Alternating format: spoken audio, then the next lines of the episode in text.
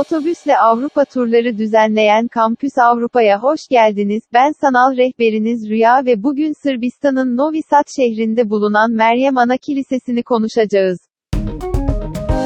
18. yüzyılda inşa edilen ve Novi Sad'daki ilk Katolik kilisesi olan Meryem Ana Kilisesi, şehrin ana meydanında bulunmaktadır.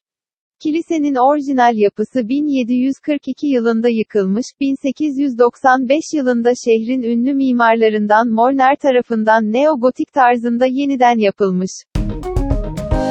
Her ne kadar bir katedral olması planlansa da, bir piskoposa ev sahipliği yapmadığı için, bu ünvanı elde edememiş, ancak halkın kiliseye göstermiş olduğu derin saygıdan dolayı, resmi olarak olmasa bile halk arasında bir katedral özelliği görmektedir. Kilisenin kulesi 72 metre yüksekliğindedir. Binanın hemen arkasında Vatikan Sarayı ve Novi Sad Kültür Merkezi bulunmaktadır.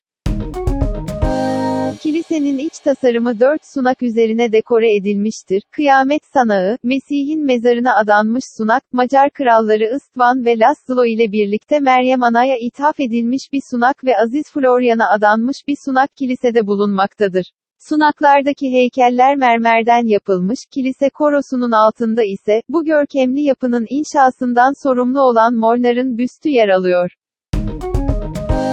Eğer siz de bu güzel yapıyı ziyaret etmek, Novi Sad ve birbirinden güzel diğer Avrupa şehirlerini doyasıya gezmek isterseniz Kampüs Avrupa'yı tercih edebilirsiniz.